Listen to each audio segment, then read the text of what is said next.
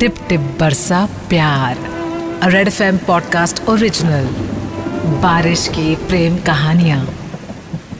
आपने कभी गाँव की बारिश देखी है?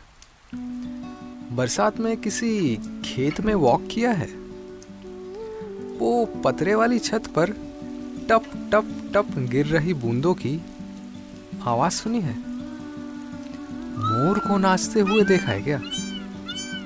शहर की बारिश में वो गाँव की बरसात वाला अल्हड़पन कहा।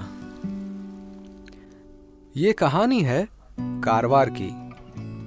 गोवा की बॉर्डर पर बसे इस छोटे से गाँव की हरियाली, पेड़ पहाड़ और शांत माहौल मन को सुकून से भर देते हैं। बारिश में तो ऐसा लगता है जैसे कारवार एक मोटी, हरी चद्दर ओढ़कर सो गया हो।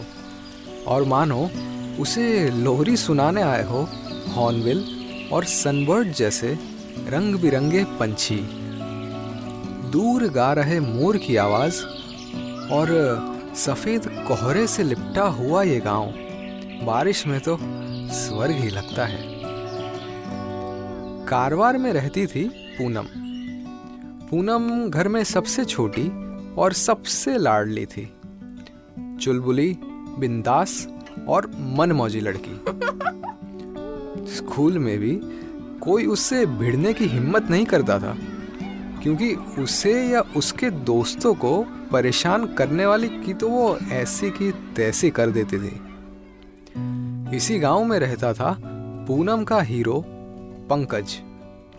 पंकज पूनम से बिल्कुल अलग था। वो एकदम शर्मीला लड़का था।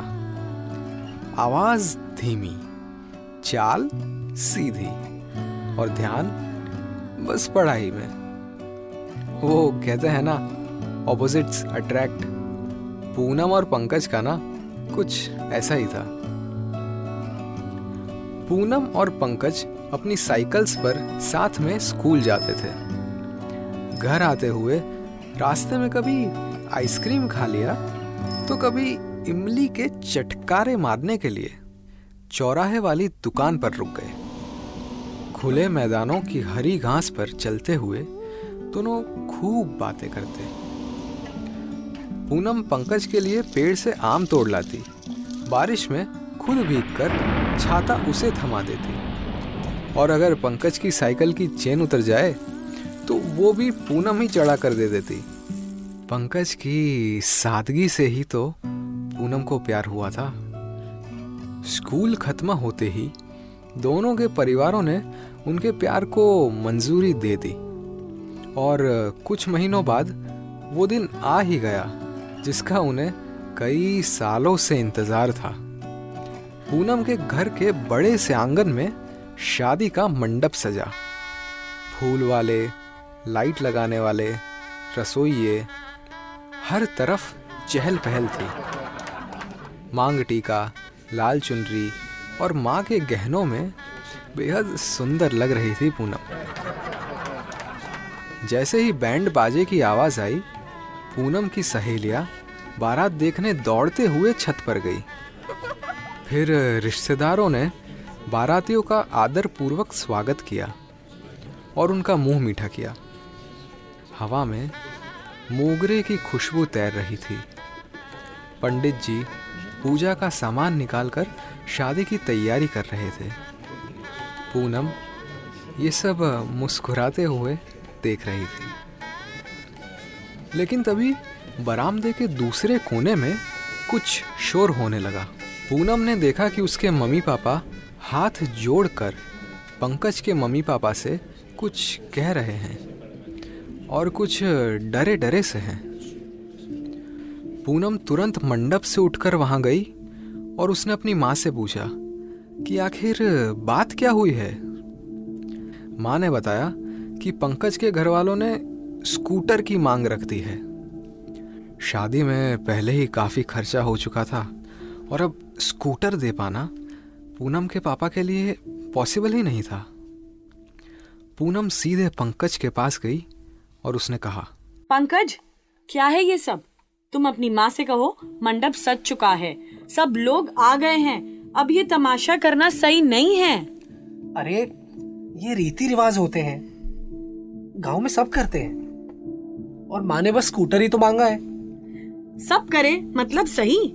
मुझे नहीं पता था। तुम ऐसा सोच सकते हो पंकज? अरे तुम क्यों इन सब में पड़ रही हो यार?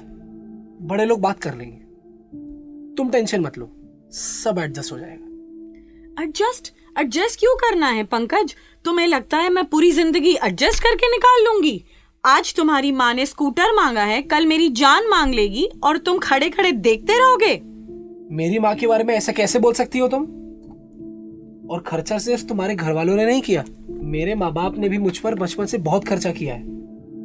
और अब मेरी शादी में वो कुछ तोहफे लेना चाहते हैं तो क्या गलत है इसमें? और हम दोनों ही तो घूमेंगे ना स्कूटर पे। तोहफे तोहफे देना है तो तुम कमा के दो ना। मेरे मम्मी पापा से क्यों मांग रहे हो? गलत तो मैं थी पंकज। मुझे अब कुछ और नहीं सुनना। सही या गलत? मेरी माँ ने जो कहा है वही होगा। बचपन वाले सीधे साधे पंकज को जो मैंने प्यार किया था लेकिन आज तुम्हें मुझे समझा दिया कि समय के साथ लोग बदलते हैं और मुझे आँख बंद करके किसी को समर्पित नहीं हो जाना चाहिए था। मम्मी, पापा रोने धोने की कोई ज़रूरत नहीं है। और पंकज, शांति से यहाँ से चले जाओ, वरना मैं पुलिस बुला लूँगी। दहेज मांगने के जुर्म में अब तुम पाँच साल के लिए जेल जाओगे। जेल का नाम सुनकर पंकज डर गया। वहाँ खड़े बाकी लोगों को भी पता था कि पूनम ने जो ठान लिया, उसे बदला नहीं जा सकता था। आधे घंटे में घर खाली हो गया। ठीक पूनम के मन की तरह। बारिश हो रही थी लेकिन वो काफ़ी देर तक छत पर ही खड़ी रही। दरअसल वो बारिश की पनाह लेकर अपने आँसू छिपा रही थी। उसकी माँ उसे बुलाने के लिए छत पर आई।